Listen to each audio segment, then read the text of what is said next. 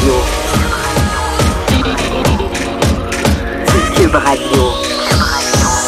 Acteur majeur de la scène politique au Québec. Il analyse la politique et sépare les faits des rumeurs. Trudeau le midi. Bon midi, on est le 23 avril 2019. Déjà mercredi, une semaine qui passe vite avec le petit lundi de congé. Petite semaine de quatre jours, hein, je pense que ça fait du bien pas mal tout le monde. J'espère que vous allez bien. Euh, bon, un mot rapide sur la température. Là, il pleut beaucoup, beaucoup depuis euh, plusieurs heures déjà. Et quand on regarde la météo au cours des prochains jours, c'est pas mal uniquement ce qu'on entrevoit. La température maussade, la pluie, ça demeure assez frais. Alors évidemment, c'est rien pour euh, rassurer les gens qui sont inquiets parce qu'ils ont soit déjà les deux pieds dans l'eau ou qu'ils ont peur que leur rivière déborde et que ça finisse par, par les affecter. J'entendais tantôt, il y a quelques minutes, à LCN, la ministre de la Sécurité publique, Geneviève Guilbeault, qui semblait dire que de façon générale, la, la, situation semble stable dans la plupart des endroits, même des endroits où les rivières ont descendu. Mais c'est tellement complexe. La gestion des, des, euh, des glaces, là, à bien des endroits, même si nous, on a vu notre neige fondre rapidement un peu partout sur nos terrains, dans nos cours, dans les rivières, oui, ça fond, mais il y a des couverts de glace qui sont très, très, très épais. Souvent, ça va même aller jusqu'au fond de la rivière. Il y a des embarques qui se produisent. Et là, assez rapidement, vous pouvez voir des situations qui étaient stables, qui semblaient même vouloir s'améliorer, carrément dégénérer, devenir cauchemardesques. Alors, on va rester euh, à l'affût au cours euh, des prochains jours. Je note ce matin dans euh, dans les médias que le, phénomène que j'anticipais peut-être, dont, dont j'avais parlé au cours des derniers jours, semble, en tout cas, euh, à première vue, se produire. C'est-à-dire que lorsque le gouvernement a commencé à parler des, euh, des programmes d'aide qui auraient certaines limites, et qu'on inciterait, qu'on accompagnerait les gens pour déménager, ben, certains ont dit ouf, c'est un peu raide d'arriver avec ça alors que on est en plein milieu des inondations. Est-ce que la priorité devrait pas être uniquement de venir en aide aux gens dans l'immédiat? Ben, ça, je pense que c'est effectivement ce qu'on a fait. Mais en amenant dans, la discussion publique, si on veut, cet aspect-là. Et je pense que ça a bien été, euh, ça a bien été fait. Et moi, je disais, peut-être même qu'il y a des gens qui, loin d'être froissés, euh, ou heurtés par euh, le discours du gouvernement, des autorités, vont dire Ouf, savez-vous quoi, ça me fait du bien d'entendre ça parce que je pense que je vais en avoir eu ma claque des inondations et de savoir que le gouvernement est enclin à m'accompagner pour euh, me relocaliser je le prends bien. Même pour certains, c'est un certain bombe. Et là, on regarde à la lecture des médias ce matin, euh, plusieurs personnes euh, sondées, interrogées, abondent dans ce sens-là, disent, savez-vous quoi? Ouais, je pense qu'on va y aller. Ah, donc, je me dis, c'est bien pour le gouvernement, mais ça vient avec un risque. Parce que autant, le prenez... Euh, prenez euh, n'importe quelle entreprise, vous soyez en restauration, en, en, en, service à la clientèle, peu importe d'essayer de, d'amener une croissance, de susciter de l'intérêt à votre produit, c'est un défi qui est important. Mais gérer l'abondance, c'est un défi qui est tout aussi important. Et je fais le parallèle, le même parallèle avec ce que le gouvernement a fait, c'est-à-dire que le premier défi, lorsque le gouvernement dit, nous, on va suggérer qu'à un moment donné, il y a des limites, qu'on vous aide jusqu'à hauteur de 100 000 mais qu'à un moment donné, si passé 100 000 vous, vous voulez pas qu'on vous aide à vous relocaliser, jusqu'à hauteur euh, de 250 000 dollars ou de 50% de la valeur de votre maison, ben là, vous aurez effectué le choix de rester. Donc là, il y avait un défi de faire adhérer les gens à ça. Mais c'est un défi tout aussi important lorsqu'il y a une adhésion qui est très, très, très importante parce que les attentes deviennent très élevées. Donc là, je reprends mon parallèle avec quelqu'un qui a une business. Le défi est tout aussi important de gérer l'abondance. Parce que là, les attentes euh, sont très hautes.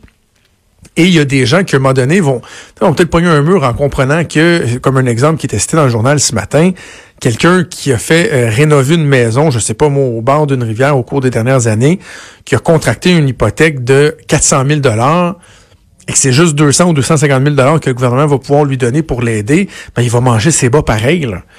Là, il va dire, ouais, mais là, est-ce que le gouvernement peut en faire davantage? Donc, euh, je, le dis souvent, lorsque vous gérez une crise, euh, il y a bien des, gens, des organismes ou des politiciens, des gouvernements qui, au début, vont bien le gérer, vont avoir les bons, les bons réflexes.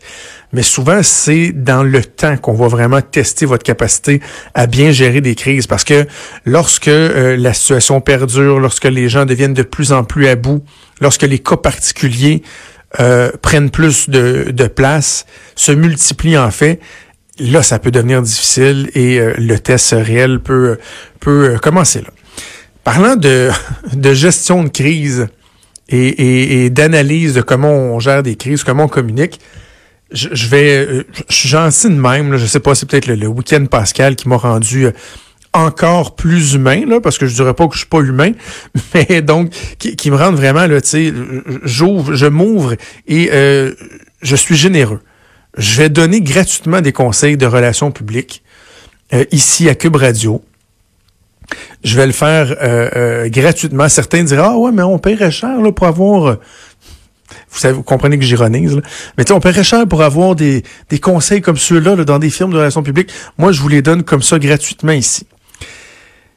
Si vous faites l'objet de critiques dans les médias, vous êtes un politicien, vous faites l'objet de critiques dans les médias et que de façon même particulière, on questionne, euh, je sais pas, votre sens de l'éthique, vos valeurs, euh, certains agissements que vous avez, euh, vous, avez pu, vous avez pu faire. C'est bien de répondre. Il faut le faire, il faut répondre. Mais évitez de l'échapper, de vous emporter, de vous en prendre directement aux médias, de perdre votre contenance, parce que dans les faits, ça va, je sais pas, ça va peut-être vous faire du bien sur le coup, mais en termes d'image, de perception et de relation avec les médias, vous allez faire tout sauf vous aider. Alors vous vous demandez peut-être de quoi je parle. Ben, je parle du ministre euh, du Développement économique, Pierre Fitzgibbon, qui l'a totalement et solidement échappé ce matin en scrum avec euh, les médias ici à Québec, au Centre des congrès de Québec. Je vous résume l'affaire. Bon, la semaine dernière, on a appris la nomination de Guy Leblanc à la tête d'Investissement Québec, nouveau PDG d'Investissement Québec. Et le journal, entre autres, nous apprenait que Guy Leblanc était un bon ami de Pierre Fitzgibbon, euh, qu'ils étaient même partenaires dans certaines business ensemble. Et là, ça a soulevé des questions. Ça a fait en sorte que des gens de l'opposition, qui je pense ont été trop loin, l'ont échappé. J'en ai glissé un mot à l'émission. C'est-à-dire, et on en a parlé avec Claude Villeneuve aussi hier, notre capacité à faire la différence entre ce qui est une nomination politique, c'est-à-dire vous allez aller chercher quelqu'un pour mettre dans un poste stratégique et vous allez vous assurer qu'il y a une certaine communion de pensée avec cette personne-là, que vous lui faites confiance, qu'elle partage certaines de vos visées parce que elle sera instrumentale dans la réalisation de l'action gouvernementale, de ce que vous voulez faire au niveau politique. Ça, à mon sens, il n'y a rien de mal, de mal en autant que ce soit fait à visière levée, que les processus de nomination qui s'imposent soient respectés. Ça, c'est une chose. Nomination partisane, c'est quand on prend quelqu'un qui a été un fidèle soldat du parti, un contributeur politique, euh, quelqu'un qui a été au bat pour vous, qui n'a pas nécessairement les compétences pour remplir une job, puis vous dit Hey, sais-tu quoi? Chumé, chumé, je t'en dois une. Tu as une Christie de belle job, gros salaire, belle position. Euh, on te nomme là. Ce qu'on a vu souvent hum, au cours des dernières, dernières décennies. Pas propre à un seul parti, là.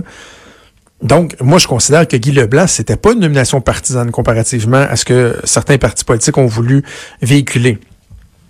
Ben là, hier, l'élément nouveau, c'est qu'on apprend que la commissaire à l'éthique va faire enquête sur des éléments qui ont été dévoilés dans la foulée de la nomination de Guy Leblanc. Et là, le premier réflexe, c'est de se dire, oh, OK, c'est dans la façon que la nomination a fait, elle pense qu'il y a des choses qui sont pas correctes, donc elle va intervenir. Non, il faut bien lire les choses. Euh, la commissaire à l'éthique va intervenir sur des transactions qui ont été faites dans euh, des compagnies qui étaient en partie détenues par Pierre Fitzgibbon, le Move, Protéine, quelque chose comme ça. Là. Et bon, le, journal a dit, OK, bon, il s'est départi, il a demandé à se départir de ses actions, qui étaient pourtant dans une fiducie sans droit de regard, alors que si on dit que c'est sans droit de regard, comment se fait-il qu'il a demandé à blablabla? Il y a des questions qui se posent. Monsieur Fitzgibbon a le droit de se défendre. Mais il y a des questions qui se posent et la commissaire à l'éthique a dit, moi, c'est là-dessus que je vais faire enquête, pas sur la nomination en tant que telle ou sur la pertinence d'avoir nommé Guy Leblanc. Dans un cas comme celui-là, la réponse politique, bien que ce soit dommage qu'on s'en passerait en tant que politicien, que certains diront, ouais, mais là, on veut-tu des politiciens qui ont un passé ou qui ont aucune expérience?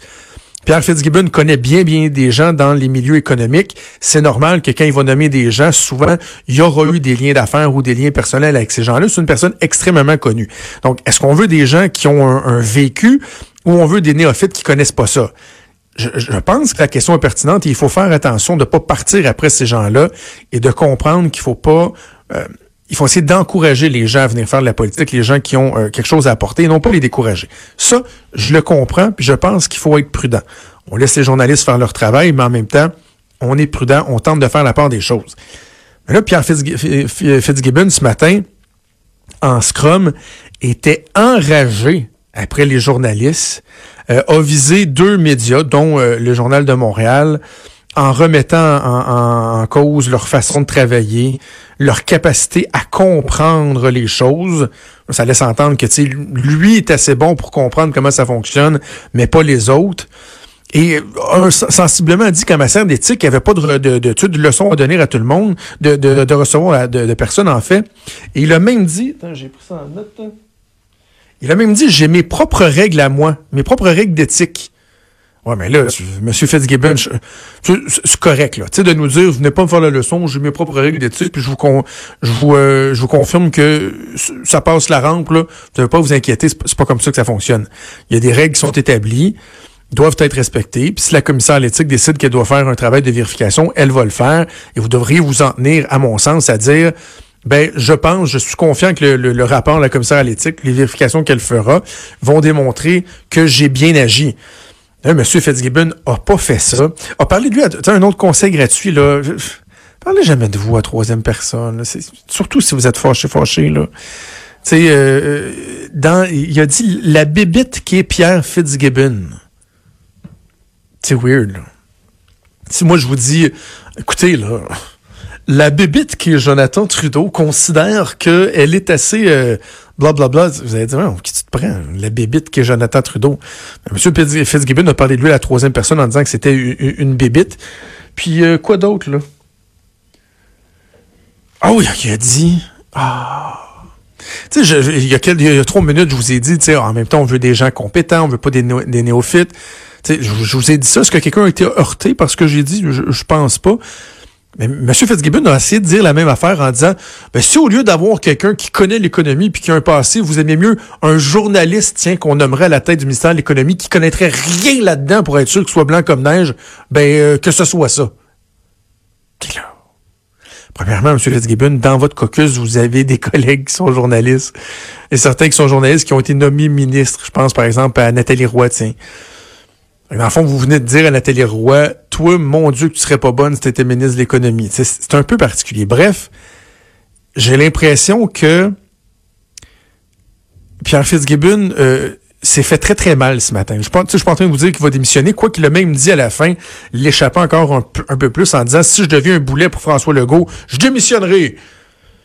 Euh, faites attention, M. Fitzgibbon. Là, dans le fond, en ayant tellement perdu votre contenance à vouloir avec insistance dire que vous aviez rien à vous reprocher, veut, veut pas, vous venez de vous décider dessiner une grosse cible dans le dos, là, puis en avant aussi.